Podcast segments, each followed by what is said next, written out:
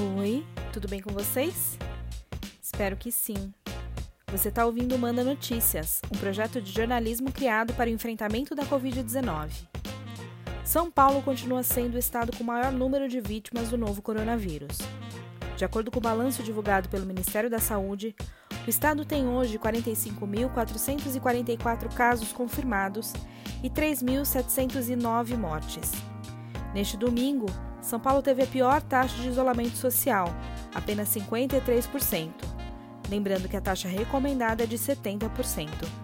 Para tentar aumentar o isolamento na capital, na semana passada a Prefeitura de São Paulo informou que iria retomar o rodízio municipal de veículos com medidas mais rígidas a partir desta segunda-feira, dia 11 de maio.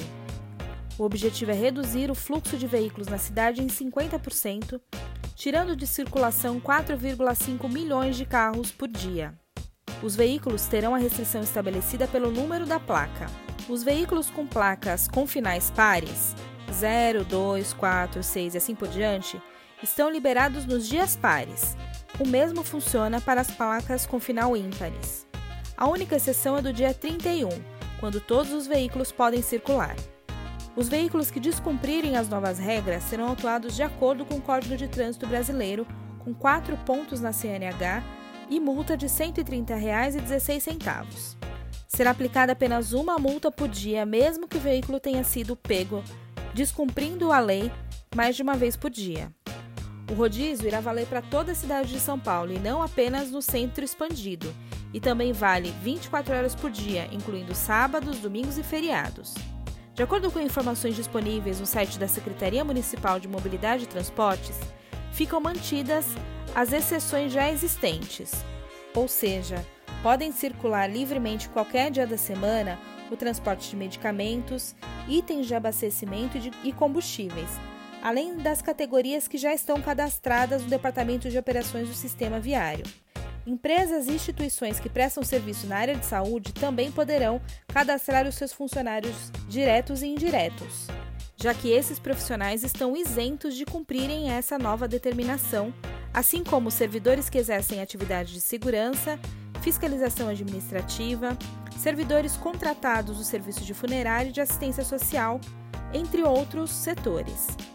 De acordo com a publicação feita no Diário Oficial do sábado, dia 9 de maio, os profissionais isentos no rodízio, determinados no Decreto 59.283-20, devem fazer seu pedido por e-mail no isenção.covid19@prefeitura.sp.gov.br.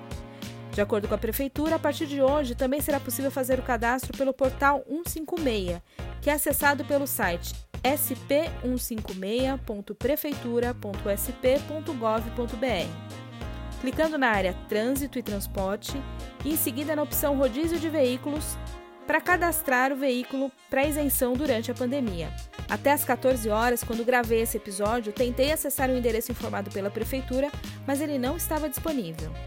Com tantos carros fora das ruas, a prefeitura determinou, por meio da SP Trans, a inclusão de mais mil ônibus na frota da cidade, além de outros 600 que ficarão à disposição nos terminais, caso necessário. Com isso, a frota atual dos ônibus passará dos atuais 53,02% para 65,50%, e a SP Trans continuará monitorando continuamente o sistema para quaisquer ajustes. Se você recebeu esse áudio de um amigo e quer ser incluído na lista de transmissão oficial do Manda Notícias, envie uma mensagem para o número 11 9 8336 0334. Você também encontra todos os episódios no Spotify e nas minhas redes sociais. Por hoje é isso, beijo grande, fique em casa, vai passar.